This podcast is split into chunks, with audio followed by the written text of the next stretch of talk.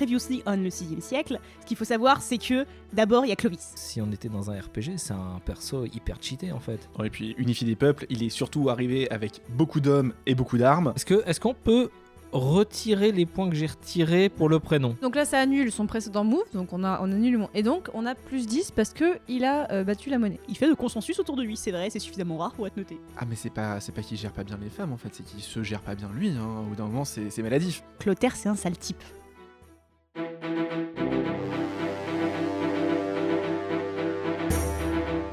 Qu'il est difficile d'être le roi de la France. Tu serais pas un petit peu royal Tu serais pas de sang royal Chef Non, chef Mille ans nous séparent. Un royaume sans héritier, c'est la porte ouverte aux fratricides et aux assassinats de couloir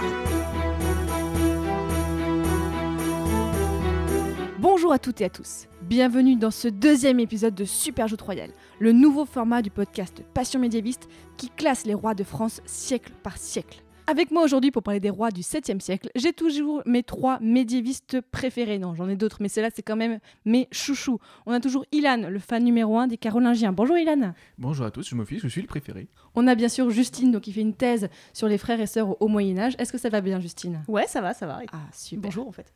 Et on a notre Guillaume préféré, notre Guillaume, notre donc bas médiéviste avec moi. Est-ce que ça va bien, Guillaume? Ça va et toi? Et bonjour à tous. Ah, super. Moi, je suis très contente d'être avec vous trois. Aujourd'hui, nous allons donc parler des rois de France du 7e siècle et les départager du plus utile au plus boulet d'entre eux. Je rappelle donc que notre classement est tout à fait subjectif, inutile et constitué de beaucoup de mauvaise foi. Il est donc indispensable, hein, je tiens à le rappeler. Donc, les départager, on fait un système de points à la poudlard, style euh, 10 points pour Gryffondor, en fonction de leurs bonnes ou leurs mauvaises actions. Et euh, voilà, c'est totalement nous qui déterminons si elles sont bonnes ou mauvaises. hein. Et je rappelle que dans l'épisode précédent, c'était Childebert Ier qui est arrivé premier.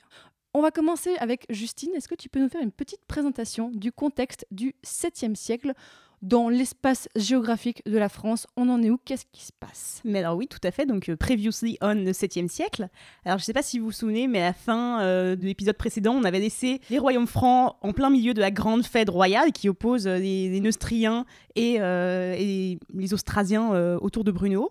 Et en fait, cette grande fête royale s'achève en 613 avec la mort de Bruno, la mort tragique de Bruno, dont nous reparlerons sans doute, et, c'est un peu gore d'ailleurs. Et avec cette période, la fin de la grande fête royale, c'est le début de ce qu'on pourrait appeler l'apogée de la royauté mérovingienne sous Clotaire II et Dagobert, donc entre 613 et 639. C'est une période où les trois royaumes mérovingiens, donc je rappelle la Neustrie qui va de la marge de la Bretagne, alors Bretagne non incluse, parce que je me suis fait reprendre, non, la Bretagne n'est pas incluse dans la Neustrie, bien sûr, euh, jusqu'à la Belgique. L'Austrasie qui correspond en gros euh, à l'est de la France avec une grosse partie de- du nord de l'Allemagne et la Bourgogne qui ne correspond pas du tout à la Bourgogne actuelle mais qui va d'Orléans jusqu'à euh, presque l'Italie. On vous mettra une carte sur le site passionmédiéviste.fr si vous voulez en, en savoir un petit peu plus. Oui, ce sera plus pratique, je pense, effectivement. Et donc, ces trois royaumes sont euh, unifiés sous d'abord Clotaire II, puis Dagobert, qui, sont- qui font euh, tout un tas de réformes et qui font en sorte de, de gouverner assez efficacement. L'ennui étant qu'après la mort de Dagobert, euh, ses fils sont jeunes et on assiste pendant euh, toute la deuxième moitié du, 7e siècle à ce qu'on pourrait appeler une espèce de lent déclin de la royauté mérovingienne. Pas tellement parce que les rois sont feignants, qui est un cliché euh, historiographique qui vient après, mais parce que on assiste vraiment à la montée en puissance des aristocraties, notamment des maires du palais. Donc j'en ai déjà parlé, c'est des espèces de, de premiers ministres. Ils sont de plus en plus puissants, ils ont de plus en plus de pouvoir sur les rois, qui en plus sont jeunes. Il y a des tensions fortes en Neustrie, donc je rappelle dans ce qui correspond actuellement à- au nord de la France, entre différentes factions aristocratiques qui euh, passent leur temps à euh, s'entretuer allègrement. Et en plus, il y a des oppositions entre les différents royaumes, celui de Neustrie et d'Austrasie, qui sont de nouveau divisés et qui se font la guerre entre eux euh, à la fin du 7e siècle.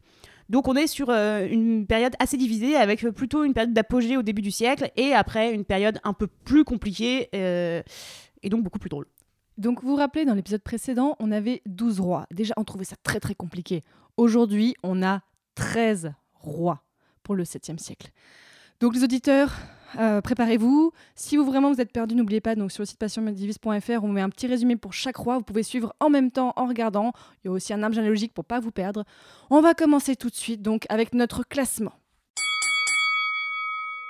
On commence avec Clotaire II. Clotaire II, donc, qui a été roi de Neustrie, roi des Francs et de Paris, et, roi- et encore roi des Francs. Qu'est-ce qu'on a à dire sur lui? Est-ce qu'il était bien? Est-ce qu'il était pas bien? Ilan, est-ce que tu nous fais un petit point, s'il te plaît? Alors, Clotaire II, c'est le fils de Chilpéric Ier. En fait, euh, lorsque Chilpéric meurt, Clotaire a alors 6 mois, ce qui fait que c'est sa mère Frédégonde, dont on a parlé dans le dernier podcast, La qui va fouteuse de prendre la merde. régence. Voilà. Sauf qu'il y a une autre fouteuse de merde en face, c'est Bruno. Mhm. Et à ce moment-là, on est en plein dans ce qu'on appelle la Fed, la grande fête mérovingienne. Euh, vous pouvez aller voir sur le site euh, de Passion médiéviste. Il y a un petit topo pour résumer parce que c'est un boxon pas possible.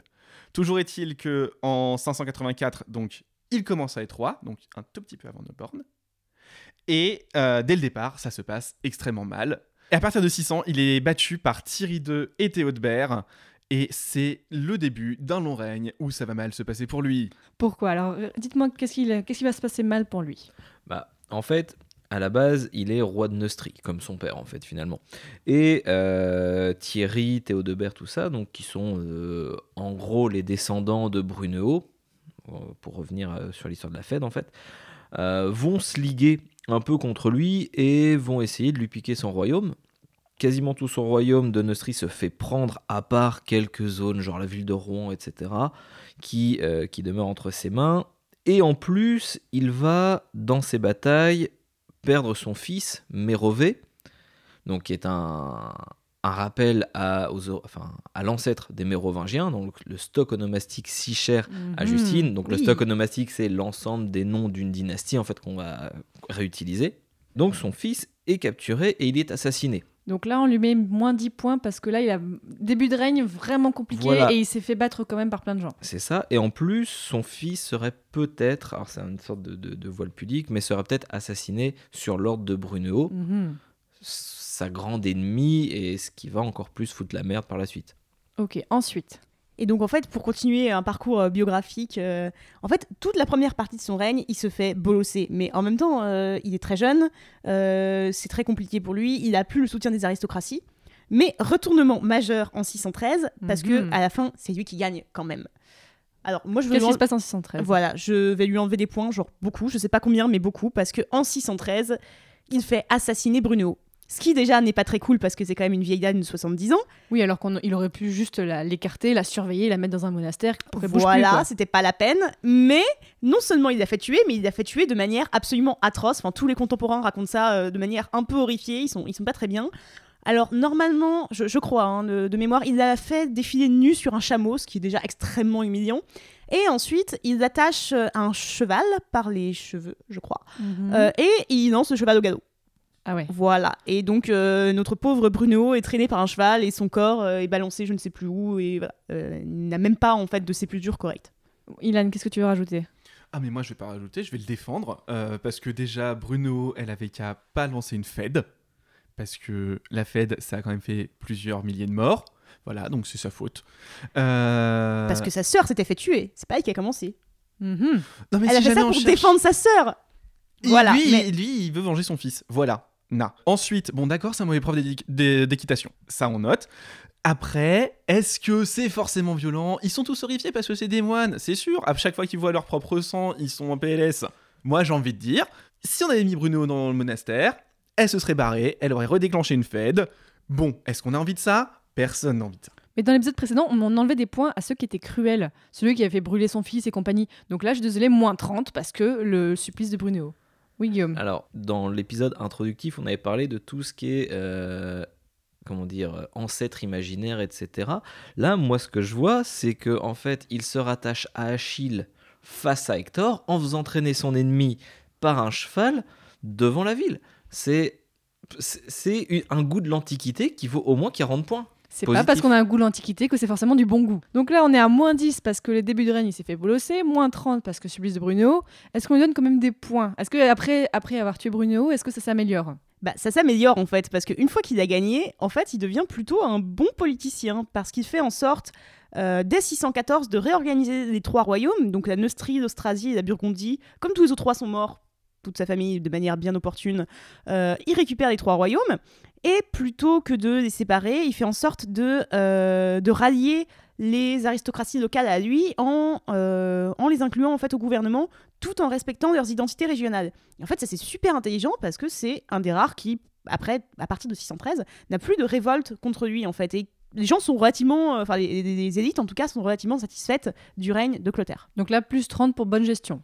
Oui, Ilan. Euh, plus 20 pour un édit euh, de, en 614 en fait, qui va réformer les rapports entre État et Église et notamment calmer un peu tous les évêques gallo-romains qui jusqu'à maintenant pouvaient représenter un fort contre-pouvoir. Ça a vraiment eu une grosse conséquence sur la suite des siècles et tout ça ou c'était assez épisodique? Ah non, non, ça a quand même des grosses conséquences hein, parce que ça va, euh, ça va quand même permettre une, euh, un rapprochement, on va dire, euh, des, des sphères qui avaient tendance à se- à s'affronter. Ok. Là, on en est à plus 10 pour Clotaire II. Est-ce qu'on a encore quelque chose à rajouter? Moi, j'ai un truc euh, à rajouter parce que, en gros, il a un petit souci quand même malgré tout dans son royaume, dans les, dans les alentours des années 620-623.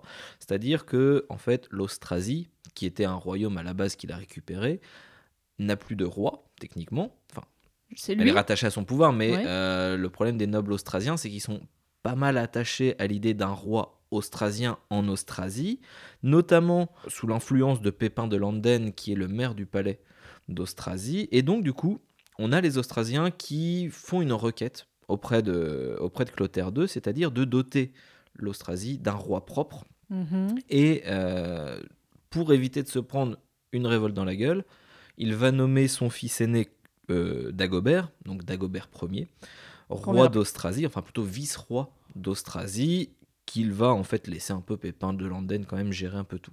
Mais du coup, on lui donne des points, on lui enlève des points pour ça. Bah, c'est, c'est- Moi, j'y mettrais quand même des points parce que politiquement, c'est habile. En Ah fait, oui. c'est que il accède aux requêtes des nobles d'Austrasie et en même temps, il place son fils aîné. Moi, j'y mettrais 10 petits points quand Ouais, même. 10 petits points parce qu'il a bien réussi à placer son fils. Ok. Oui, Justine, t'as encore un truc à rajouter? Oui, on peut lui rajouter des points pour euh, réforme scolaire. hein, euh, ce sera d'actualité en plus. Il, euh, il instaure une, euh, une école dans son palais où il fait venir des, des fils de l'aristocratie euh, pour les éduquer. Et ces fils, on les appelle euh, des nutriti, des nourris, parce qu'ils sont nourris et élevés au palais. Et en fait, il forme toutes les élites du royaume dans son palais. Donc c'est quand même là aussi dans cette volonté de, pas forcément de centralisation, parce que ça serait anachronique, mais de euh, contenter les élites et de les attacher à son pouvoir, c'est assez intelligent. Et ensuite, tous ces, petits euh, nobles qui ont grandi ensemble, en fait, et donc ça leur a créé des liens, forment des réseaux, euh, cher Aidan, à l'échelle, en fait, des, trois royaumes. Il y en a qui deviennent évêques euh, à différents endroits, et ils continuent, on voit, ils échangent des lettres, ils continuent, en fait, à être en réseau, et, c'est assez important dans la, manière de, de concevoir les élites, le fait qu'ils aient été tous euh, nourris à la cour de Clotaire. Ok, donc on finit donc à plus 30 pour Clotaire II, ce qui est vraiment pas mal quand on a vu un petit peu avant. Et en plus, c'est pas mal parce que c'est au même niveau que Clovis. Ah C'est ah, très bien. Dans ce podcast, on a dit qu'on voulait traiter tous les rois des Francs, trois de France. Donc on va quand même traiter ces trois-là qui ne servent un petit peu à rien, dont vous avez un petit peu parlé. Donc on a Tibère II, Thierry II et Sigebert II, qu'en fait Clotaire II, dont on a parlé juste avant, a mis, en fait, euh, il les a écrasés, c'est ça? Donc on en parle quand même, mais pour dire qu'ils ont, il n'y a pas grand-chose à dire dessus, c'est ça?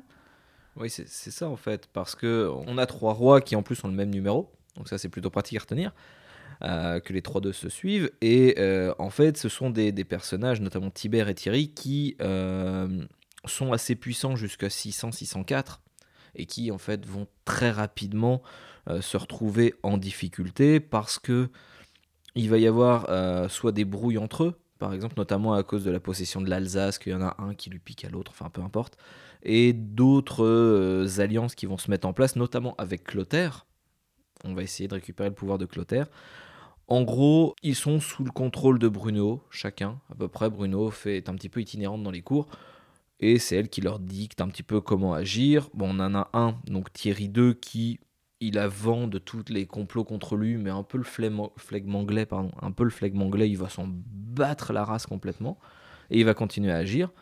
Mais enfin voilà, après, il n'y a pas grand chose d'autre à dire, à part que Thierry II meurt de dysenterie en 613, et ça c'est vraiment merdique. Est-ce qu'on leur mettrait pas un moins 20 général à tous les trois? Parce que quand même, ils ont juste... euh, Enfin, ils ont pas vraiment d'importance. Non, mais zéro, parce que quand même, on peut leur rajouter un peu de points, parce que, parce que Bruno, parce qu'ils ont laissé régner grand-maman euh, tranquillement, il faut faire ça, on, on a déjà parlé avec Clotilde, il faut écouter ses grands-mamans. Avec une mention spéciale à Théodebert II, quand même, euh, donc Tibère II. Euh, moi, je lui retire 10 points parce qu'il assassine sa femme juste parce qu'il a la flemme de divorcer. Bon, on leur met un zéro général à ces trois-là, parce que vraiment, voilà, eux, ils ne sont pas importants à retenir et on a des gros morceaux en- encore à aborder. Paf On passe maintenant à Dagobert Ier. On en a un tout petit peu parlé avec son papa juste avant Clotaire II. Mais Dagobert Ier, déjà, c'est un roi que tout le monde connaît. On connaît tous Dagobert Ier. Donc moi, je suis désolée. D'emblée, je lui mets plus 10 parce qu'on pense encore à lui aujourd'hui. Mais pour une raison qui est finalement euh, qui n'a rien à voir avec Dagobert, puisque la chanson du bon roi Dagobert qui a mis sa culotte à l'envers date du XVIIIe siècle et c'est une attaque déguisée contre Louis XVI en fait. Ah. Rien à voir avec Dagobert. En fait, on utilise le nom d'un autre roi pour critiquer en creux Louis XVI. Mais quand même, je suis désolée, plus 10 parce que on- tout le monde le connaît encore aujourd'hui. Alors, on fait un petit peu la vie de Dagobert Ier. On en a déjà parlé un petit peu avant. Qu'est-ce qu'on va lui ajouter? Qu'est-ce qu'on va lui enlever comme point? Ilan, je t'écoute. Déjà, on peut lui mettre des points parce que à partir de 10 ans, il est déjà roi. Mhm. Donc, vice-roi, euh, donc en fait, c'est roi délégué par, euh, par son père. Et ensuite, à la mort de papa, bah, il récupère quand même tout le royaume. Donc, il est roi de tous les francs, Roi de tous les francs, De- et personne donc, ne se pose la question. de- des trois royaumes francs. Oui, mais il crée un autre royaume franc d'ailleurs, ce qui est une nouveauté. Un quatrième? Ouais, désolé, l'Aquitaine, mais qui ne correspond pas à l'Aquitaine actuelle. L'Aquitaine euh, du, du Haut Moyen Âge va de la Loire euh, jusqu'à la Méditerranée, c'est un, un truc énorme. Pour son frère Caribert, alors pas tellement pour satisfaire son frère, dont on croit qu'il était peut-être... On, dit, enfin les sources disent qu'il était, euh, qu'il avait une simplicitas, simplicité, en gros qu'il était un peu débile, littéralement, mais on sait pas si c'est euh, physique ou mental. C'est pas tellement pour son frère, c'est juste pour le mettre loin, satisfaire les aristocrates locaux et dire voilà, toi t'es dans le coin, voilà, on te pose ici, tu bouges pas. Moi, je mettrais donc plus 30 parce que voilà, il a régné sur les trois royaumes. On va voir, c'est quand même assez rare en fait, donc 7e siècle. Et puis il va falloir reproduire exactement ce qu'a fait son père, ça veut dire que lui aussi va placer son fils à la tête de l'Austrasie, parce que visiblement, tradition familiale. Donc moi je mets plus 10 points, tradition familiale rigolote. Ok. Dagobert Ier, on part bien, dis donc. Il n'y a aucun point à lui enlever? Alors, euh, certaines sources, notamment Frédéguerre, nous dit que euh, il avait trop de femmes et qu'il aimait trop les femmes, euh, comme tout le monde. Alors, euh, con- contrairement à son père, il réintroduit cette histoire de polygamie, mais là aussi, c'est dans un but en fait de s'allier des différentes, euh, des différentes factions aristocratiques, parce que euh, si t'épouses la sœur ou la fille de machin, machin est content et donc il va pas se rebeller. Mais donc, c'était un bon move d'avoir plein de femmes? Bon, ça dépend de quel point de vue tu le vois. Euh, Ah. De son point de vue à lui, oui. Du point de vue des femmes, pas forcément. Bon, bah, c'est pas forcément bon ou mauvais d'avoir plein de femmes. Guillaume, tu voulais rajouter quelque chose? Oui, parce que euh, malgré tout, c'est dans la continuité de ce qu'on dit, hein, ça reste aussi un, gouvernant politique qui a une vue d'ensemble assez intéressante, puisque il va euh, signer une paix perpétuelle avec l'empereur de Byzance, justement, ça qui est quand même plutôt pas mal, et il va aider euh, un, prétendant au trône wisigoth à monter, donc euh, à accéder à sa volonté, et en contrepartie, il reçoit euh, 200 000 sous d'or. Donc en gros, il augmente un peu le butin, enfin le- le- le- Les richesses les richesses du, du royaume, euh, et en même temps, il se, il se met une petite paix tranquille avec Byzance, ce qui est plutôt pas mal. Donc, plus 20 pour bonne gestion des affaires étrangères? Ouais. Euh, moi je voudrais lui rajouter encore 10 points, parce que réseau, hein, euh, c'est quand même un roi qui a un réseau qui est très important, qui, qui va rassembler autour de lui des, des gens qui vont vraiment compter, en tout cas dans l'historiographie contemporaine, parce qu'ils nous ont laissé des traces, et ça c'est gentil. Euh, Didier, évêque de Cahors, qui laisse 37 lettres. Euh, Vandril, qui va devenir Saint Vandril. Euh, Philibert, qui va devenir saint aussi, et qui aura en plus une, euh, une, hagiographie plus tard qui sera super importante. Voilà, Adon, Saint-Ouen, enfin des gens très très importants pour l'époque, et très, très importants pour nous aussi, et ça c'est sympa. Donc, ça fait donc, je mets en gros plus 30 affaires étrangères et réseau.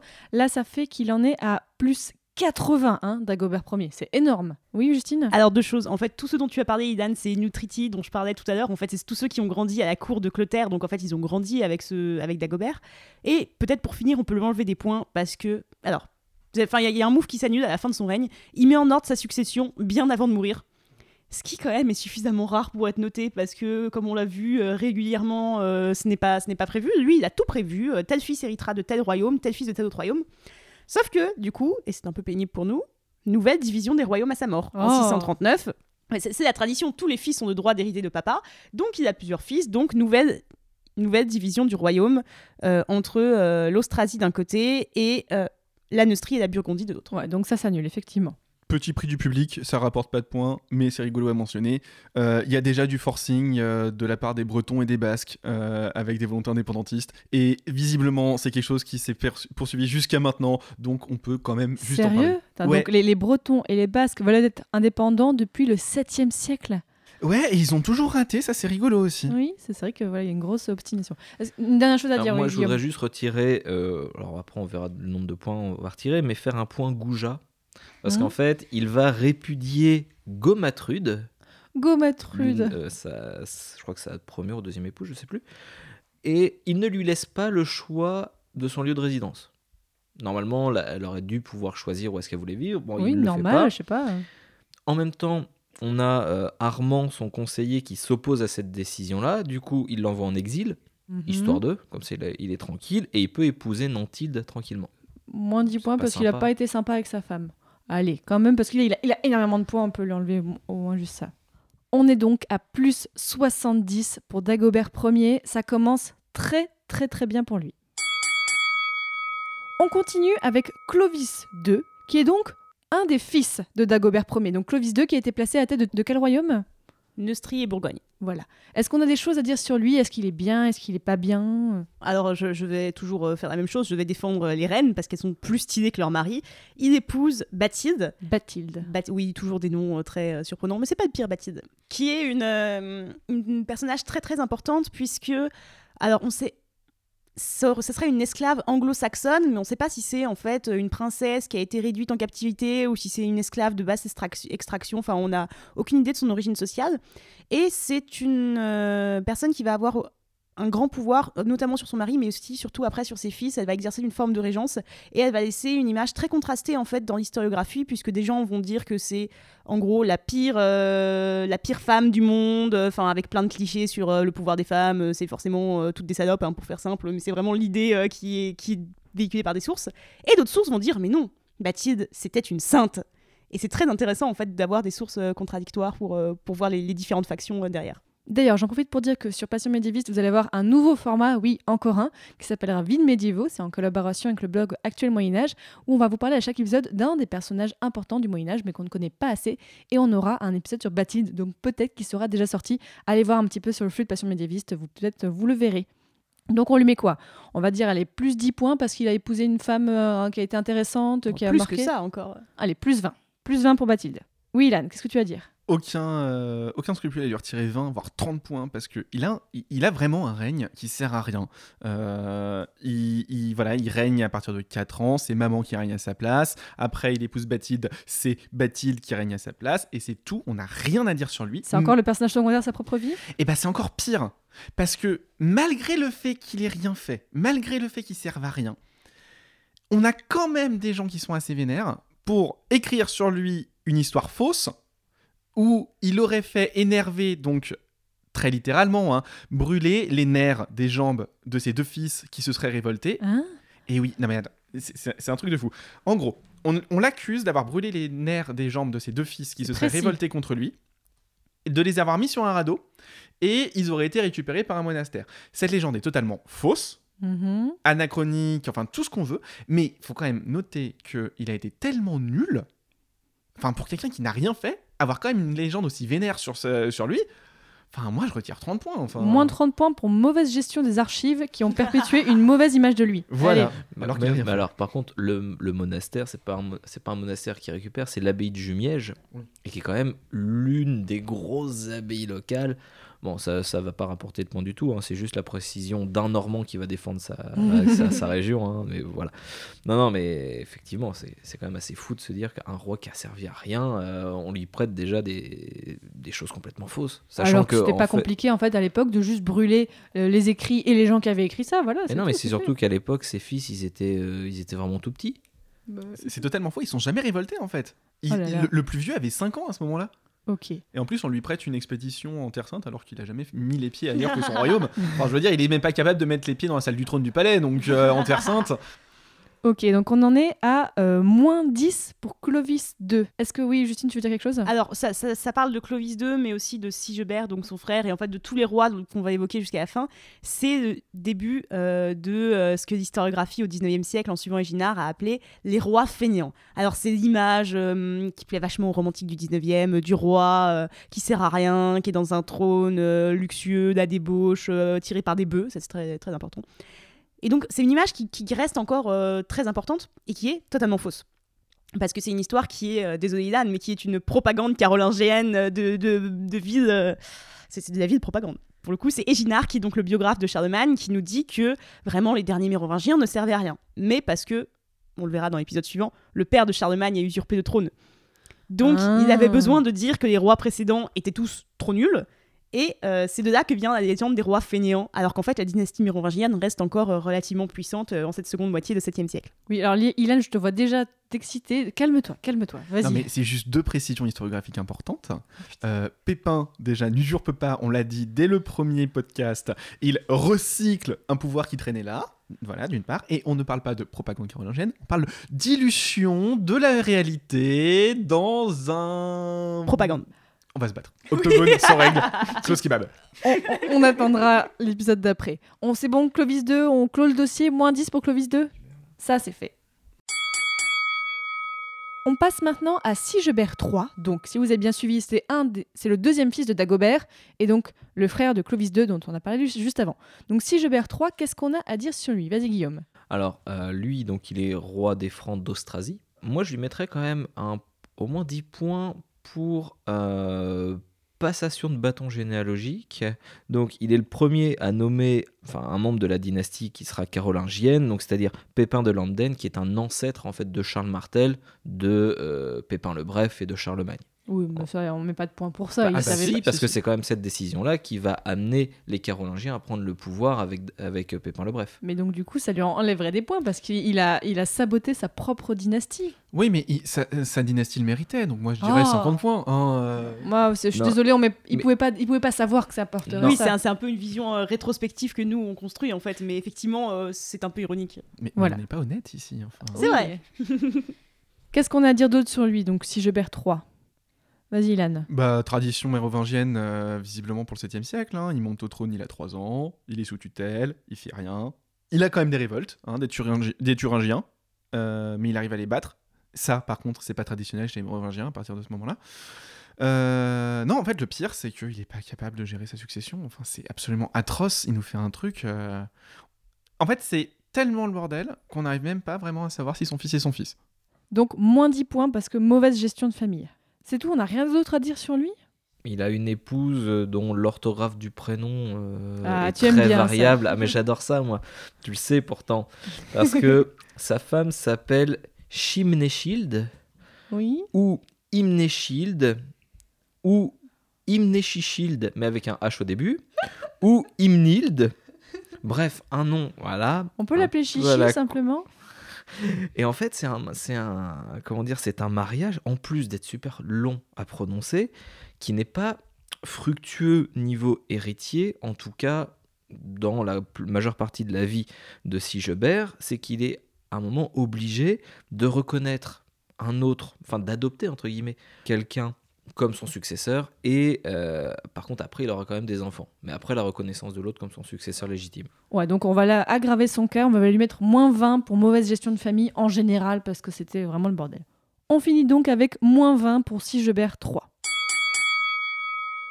On passe maintenant à Childebert III, l'adopté. Tiens, tiens, tiens, mais d'où il sort celui-là, Justine? Alors, en fait, c'est c'est ju- ju- juste tout ce qu'on vient de dire sur la mauvaise gestion de famille euh, de, de son père euh, Sigebert III. L'ennui étant que les textes sont pas très clairs. Donc, je- j'essaye de résumer ça euh, rapidement. Euh, on l'appelle Sigebert l'adopté parce que pendant longtemps, les historiens ont cru que c'était le fils de Grimoald, donc le maire du palais, donc le, premier ministre en gros de Sigebert. Et en fait, euh, les historiens se sont dit pendant longtemps, Sigebert était tellement nul et son maire du palais était tellement puissant que le maire du palais a réussi à faire en sorte de faire adopter son propre fils au roi pour que son fils monte sur le trône. L'ennui étant que les interprétations les plus récentes de la chose disent en fait non, c'est l'inverse. C'est Sigebert III avait un fils, Childebert l'adopté, qui a été adopté par Grimoald. Donc l'inverse. Donc en fait, on ne sait pas trop, on ne connaît pas exactement la filiation de Childebert III euh, l'adopté. Donc c'est euh, une question hyper compliquée en fait. Ok, donc maintenant ça s'est fait. Et son règne, alors, est-ce qu'il était bien? Est-ce qu'il a fait des bonnes choses? Guillaume, non, ça n'a pas l'air top. Non, mais il n'y a pas énormément de choses à dire sur lui, en fait. Là, on est vraiment sur les, les- les derniers mérovingiens. Ça commence à peiner, en fait, à trouver des, des gens, de, à trouver des gens de qualité. Et euh, même s'il est adopté ou s'il est naturel, mais réadopté par la suite, enfin bref, comme a dit Justine, c'est un peu le bazar, euh, bah, il n'y a rien d'extrêmement significatif. Ilan, oui. D'un autre côté, Pour sa défense, il est mort, il avait 12 ans. Ah, ah bah fallait commencer par ça. Là, on parle d'un enfant d'un roi, enfant de 12 ans. Oui, il est monté sur le trône à 6 ans à peu près. Ouais. C'est vraiment le, le truc chronique de la deuxième moitié du 7e siècle. En fait, tous les Mérovingiens, euh, comme disait Idan tout à l'heure, euh, ils arrivent sur le trône, c'est des gamins, ils meurent super jeunes en ayant des enfants qui eux-mêmes sont des gamins. Donc c'est ce qui permet aussi la montée au pouvoir de- des, des grands aristocrates. Donc on finit à zéro avec Childebert III, il n'y avait rien à dire sur lui, désolé. Maintenant, on retourne de l'autre côté. On retourne avec les fils de Clovis II, dont on vous a parlé tout à l'heure, avec, vous savez, la reine Bathilde, l'esclave et tout ça. On continue avec Clotaire III. Qu'est-ce que vous avez à me dire sur Clotaire III Est-ce qu'il a été bien? Vas-y, Justine. C'est, il écoute bien sa maman Bathilde parce Ah. que il monte sur le trône, il a 5 ans. Encore Voilà, et donc ça permet à sa mère Bathilde, et en fait c'est comme c'est pareil avec ses frères, hein, de d'exercer de pouvoir, de mener euh, des réformes monastiques, de construire plein de monastères et de faire plein de trucs super stylés, et de nous laisser une très jolie tunique d'ailleurs. Euh, on conserve encore la tunique de Bathilde, donc euh, super point, enfin plein de points parce qu'il a bien écouté sa maman. Donc plus 10 points parce que bon fils, ok. Et euh, moi, je voudrais remettre un... quelques points pour politesse généalogique, Ah. comme on avait fait, parce qu'il meurt à argument 20 ans sans héritier. Du coup, c'est beaucoup plus facile pour les historiens. Moins 10 points réseau parce que son maire du palais, c'est quand même relativement un tyran, euh, hébroin, hébroïne, je sais pas comment le prononcer. Euh, même moi qui défends les bourrins, là c'est chaud. Ok, donc là, moins 10 points parce que, alors qu'il aurait été quand même roi, il s'est laissé un peu marcher sur les pieds. C'est ça, et par quelqu'un de vraiment pas tendre, mais ça on, en revient- on y reviendra plus tard. À 10 ans, euh, Hébroïne prend le pouvoir entre, entre- en tant que maire du palais. À 10 ans, il peut pas dire non. Oui, mais il y avait sa mère quand même, donc. Non, euh, parce que Bathilde, en fait, se retire de la régence Ah. à ce moment-là. Et elle laisse Hébroïne prendre le pouvoir. Donc, du coup, Bah, c'est moi- maman qui a mal choisi. C'est pas, c'est pas tellement lui. Ouais, mais tu vois, là j'aurais mis des points si jamais ça avait été un carolingien. Mais Hébroïne Oh, n'est pas chut. carolingien. Juste pour les auditeurs, là, il a commencé à pleuvoir. Donc vous allez peut-être entendre un petit bruit de pluie en fond. Là, je peux pas faire grand-chose, désolé. Donc on finit à moins 10 points pour Clotaire III. On passe maintenant à un de ses frères, à un des frères de Clotaire III. On passe à Childéric II. Si vous avez bien suivi, c'est le fils de Clovis II et le petit-fils de Dagobert Ier. Alors, Childéric II, qu'est-ce qu'on a à dire sur lui? Pas grand-chose? Bah il écoute maman, pareil, c'est le fils de Bathilde, Bathilde est une bonne personne, j'aime beaucoup Bathilde, donc on peut lui donner des points juste parce que c'est le fils de Bathilde. Donc, Et plus que j'ai dit que je faisais preuve de mauvaise foi sur euh, l'histoire des femmes, donc je continue. Donc plus 10, bon fils, oui. Après, en fait, il va euh, profiter, en fait. Alors là, ça va nous faire remonter à, à Childebert III, l'adopté, en fait, qui a été déposé, mais il profite de la déposition de son cousin, donc le fait qu'il soit mis de côté, ainsi que euh, la déposition de son frère Thierry III, dont on va parler juste après, pour en fait prendre les couronnes d'Austrasie et de Neustrie. Et en plus, il protège son bro en euh, le tonsurant et en l'envoyant dans un monastère. Et moi, ce que j'ai vu, c'est qu'il s'est marié avec sa cousine. Oui, mais ça, c'est normal, ça. Non, mais, mais là, mais du coup, c'est un bon move parce qu'il a réussi, hop, à se. Ouais, mais elle s'appelle Billy Shield. Donc non. Moi, j'aime bien, ça fait Billie Jean. C'est euh. mignon Billy Shield, moi j'aime bien et puis il se met mal quand même avec un évêque à cause de ça, hein, parce que c'est pas sa cousine. C'est là, c'est le point Christine Boutin, c'est sa, c'est sa cousine Germaine. Mais oui, c'est Alors vraiment pour un ça. franc, c'est rigolo. Et en plus, Billy Shield, c'est quand même la fille de Sigebert et de Chimney Shield, ou euh, Ishi Shield, ou euh, Shishi Shield, là. Alors oui, mais point sto- stoconomastique, c'est normal. C'est euh, les- en fait les noms. Ah ouais, euh, point rigolo. Euh, les noms, souvent, pas trop chez les Mérovingiens, mais chez le reste de l'aristocratie, à cette époque, sont formés de plusieurs racines. Et par exemple, si tes parents s'appellent Théo de Shield et euh, Ragnutrude, parce qu'il y en a, euh, tu peux t'appeler euh, Théo de Trude. Ah oui, c'est Ou pour ça qu'ils ont des noms très. Voilà, c'est ça. Donc c'est pour ça que euh, Billy Shield est la fille de Chimney Shield. Il y a le- Moi, la ça- transmission de cette racine. C'est un bon move, je je trouve quand même, de cette mariée avec sa cousine. Voilà, c'est simplification généalogique. Moi, je trouve ça vraiment pas mal. Plus 10 pour ça, je suis désolée. Hop. Et puis par contre, euh, point mort-con, ou euh, mort à la chasse. Attends, il est mort à quel âge, lui? On sait un peu? Euh, Pas à assez 12 ans, ça va? euh, bon, il meurt jeune, voilà. Il meurt à la chasse. Alors encore qu'il mourrait tout seul à la chasse, c'est pas très grave. Il meurt à la chasse avec son épouse Billy Shield, qui est enceinte. Donc c'est pas Ah. top. Et en plus, c'est que les organisateurs de cette petite sauterie sont en fait des seigneurs francs, que, et notamment Baudilon, qu'il avait fait battre précédemment euh, publiquement parce qu'il avait fait une connerie. Enfin voilà. Donc c'est une, une sorte de vent. En fait. Il part à la chasse avec un mec qui l'a fait battre. Ouais, c'est Ouais. pas très intelligent, effectivement. Donc on lui met allez, moins 10 parce que il, il a précipité sa mort de façon un peu débile. Après, j'ai envie de lui mettre euh, 20 points, donc euh, 10 points pour, euh, pour deux trucs. 10 points parce qu'il réunit quand même toutes les couronnes franques. Encore En Ah, c'est 673. bien, c'est très bien Et ça. 10 points parce que bah, ça fait longtemps qu'il n'y a pas quelqu'un qui a fait quelque chose de sa vie quand même. Plus 20 parce qu'il a, été un- il a bien agi en tant que roi. Non, parce qu'il a agi en fait, point. Ouais, il a agi. On en est là, hein. merci les Mérovingiens. Donc ça fait plus 10 pour Childéric II. On finit là-dessus. Je vous rappelle quand même que tout ce qu'on vous dit et tout le classement, tout sera disponible sur le site passionmedivis.fr, donc vous pouvez suivre en même temps que vous écoutez. Et moi je rappelle que en introduction, on a dit que c'était l'apogée de la monarchie mérovingienne. Non, Je laisse ça. c'était avant. C'était avant l'apogée de la, monarchie mérovingienne. C'était sous euh, Clotaire et Dagobert. Oui. Enfin. Ah, voilà. Mauvaise foi. Oui. Et on passe maintenant à Thierry III, donc qui est le, le dernier fils de Clovis II. Oui, il y a beaucoup de 3, de 2, on est désolé, mais c'est pas notre faute, c'est les Mérovingiens. Hein.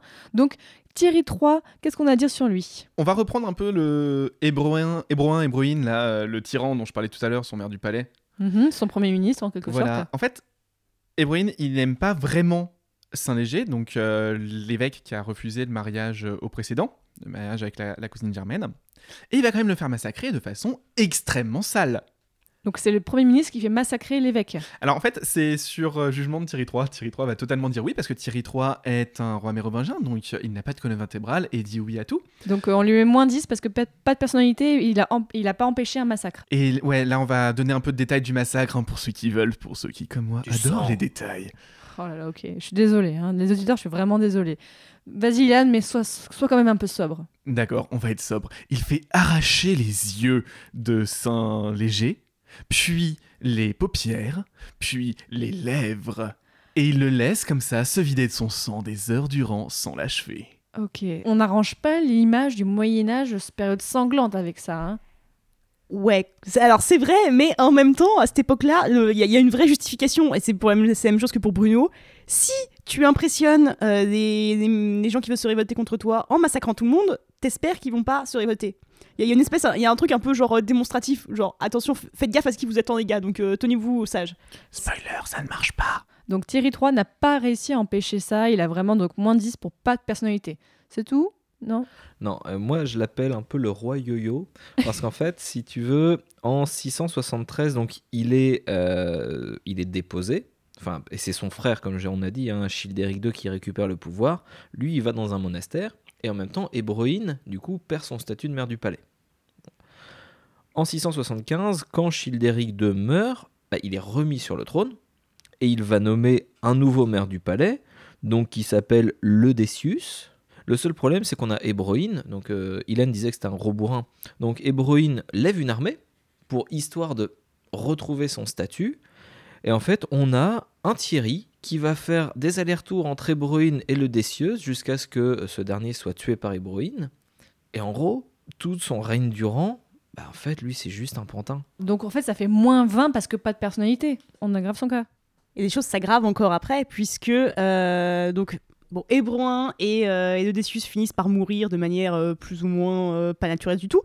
On pourrait se dire ah bah oui bah ça y est il va enfin pouvoir choisir un maire du palais euh, que lui-même décide enfin que lui-même nomme et qui, qui va lui obéir et en fait non parce que le maire du palais d'Austrasie donc le royaume d'à côté c'est Pépin donc un des ancêtres de Charlemagne qui est extrêmement puissant et qui en 687 lui aussi mène des armées et réussit à s'imposer comme maire du palais à la fois d'Austrasie et de Neustrie. Donc Thierry se fait encore une fois bolosser et imposer un maire du palais. Ok, donc moins 30 pour ça, vraiment. Mais c'est encore pire en fait, c'est que Pépin garde captif le roi. Hein? Il garde captif le roi jusqu'à sa mort, ça veut dire que là, il y a même plus. Enfin, j'allais dire, il n'y a plus de respect, mais visiblement, le respect. euh, Il est mort depuis longtemps. C'est ça, un stock onomastique faible. Et, et on en arrive quand même à une situation où le roi est tellement fantoche qu'on peut carrément l'emprisonner et attendre. On va finir donc sur moins 40 pour Thierry 3. Moi, je suis désolée, voilà, avec tout ça, moins 40. On passe maintenant à Clovis 3. Mais Clovis 3, il est un petit peu bizarre parce que j'ai l'impression on sait pas d'où il sort, c'est ça? Alors, Clovis III, c'est génial. Euh, on parlait des, des Brouins tout à l'heure. Alors, Hébroin, il va le mettre sur le trône en 675. À ce moment-là, Clovis III, il a 3 ans. C'est un pelé qu'on a trouvé dans un monastère. On ne sait même pas s'il est vraiment mérovingien. Hébroin va le présenter comme étant le fils de Gilpéric, mais on n'a aucune preuve de ça. Il a donc 5 ans. Hébroin le garde pendant un an, moins d'un an, parce que personne ne le soutient, bah parce qu'il sort de nulle part, et il le redépose. Donc en fait, Hébroin est plus qu'un faiseur de roi, il fait carrément ce qu'il veut du royaume d'Austrasie. Donc le règne de Clovis III a duré euh, un an et demi? Même pas. Même pas, c'est quelques mois et on n'est même pas sûr qu'il soit mérovingien. On va pas passer plus de temps sur un gamin de 5 ans. Lui, allez hop, zéro, euh, comme les premiers mérovingiens dont on a réglé le sort. On passe maintenant à Dagobert II, qui était le fils de Sigebert III, le petit-fils de Dagobert Ier. Qu'est-ce qu'on a à dire sur lui? Dites-moi, rassurez-moi, là j'en ai marre des enfants qui meurent au bout de 5 ans. Euh, Spoiler, euh, il meurt au bout de 3. Ah non Et euh, le pire, c'est que. Alors, Dagobert II, c'est- vous avez parlé de Childebert III, l'adopté, euh, celui dont le père, on sait même pas si c'est son père. Mhm. Bah, toujours est-il que à la base, Dagobert III, lui, c'est un fils légitime. C'est un fils de sang qui serait juste né après Childebert III. Mais comme le maire du palais l'aime pas, il l'envoie carrément en exil en Irlande. Ça veut dire que là, on est sur un autre level de vénère. hein. D'habitude, c'est l'abbaye. Maintenant, c'est l'abbaye en Irlande. Ah ouais, quand même. Donc, mais donc il a régné combien de temps? Ah bah, À en quel fait, ce qui âge? va se passer, c'est qu'en 676, donc Childebert III meurt. Il va être rappelé. Et trois ans plus tard, il meurt. Point. Et fin, en fait, on n'a rien à dire dessus. Ok, donc bah zéro pour Dagobert II, disons. Hein Et hop, on passe au suivant. Qui nous amène au dernier roi des Francs pour le 7e siècle. Et oui, déjà, hein, ça passe vite hein, quand on a des enfants malades. Euh, on a donc à Clovis IV. Clovis IV, donc, qui est le fils de Thierry III. Encore une fois, on est désolé pour toutes ces numérotations, mais c'est pas notre faute, hein, c'est- eux. Eh bien, il règne de euh, 691 à 694. Donc, vous l'aurez compris, il est dans la droite lignée de tous les autres mérovingiens de cette période. Il règne pas longtemps, il arrive sur le trône, il est jeune, il meurt. Il Il est pas encore plus jeune, mais presque. euh, donc, il sert pas à grand chose. Il est sous la tutelle euh, de euh, Pépin, donc toujours le même, celui qui a gagné en 687. Voilà, c'est tout. Donc encore un enfant maladif qui sert à rien. Moi, je lui retirerais quand même des points parce que Ah bon? il est tellement naze que son propre frère arrive à se tromper dans son nom, dans une charte, et en fait, il l'appelle Clotaire et pas Clovis. Ah bon? Pour donner le niveau de nullité quand même. Oui, mais il y est pour Mais rien, quoi. Il y est pour rien. non Donc on finit quand même, je suis désolée. Voilà, Clovis IV, paf, il y a rien à dire.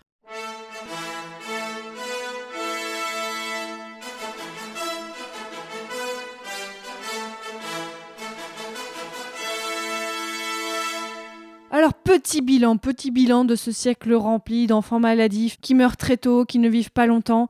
Bah, en fait, euh, notre premier roi, bah, c'est pas très compliqué. Hein. On lui avait mis plus 70, donc c'est Dagobert Ier qui gagne donc ce classement des rois du 7e siècle. On rappelle donc euh, il était bon en affaires étrangères, il était bon en gestion du royaume et tout ça, c'était pas mal, c'était vraiment pas mal du tout. Donc premier Dagobert Ier, ensuite Clotaire II qui donc a plus 30 points.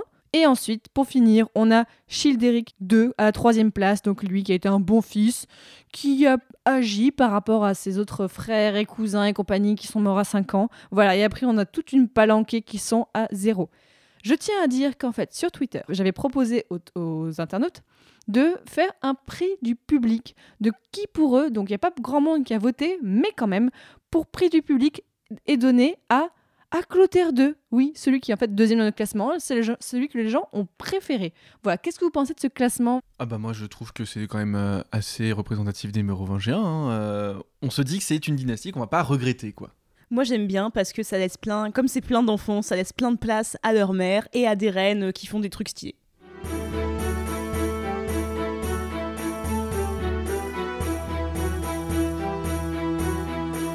C'est donc comme ça que se finit notre classement des rois du 7e siècle, des rois francs du 7e siècle.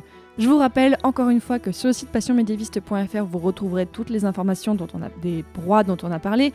Vous retrouverez, et ça, ça peut vraiment vous aider, un arbre généalogique pour y voir un peu plus clair. Et aussi, on vous mettra une bibliographie si jamais vous voulez en savoir plus sur ces petits enfants. Dans l'épisode suivant, les rois du 8e siècle, oh, je vous dis pas grand chose, mais juste, on va avoir un changement de dynastie. Youhou À bientôt pour un nouvel épisode de Super Joute Royal. Salut Salut Salut Tchuss.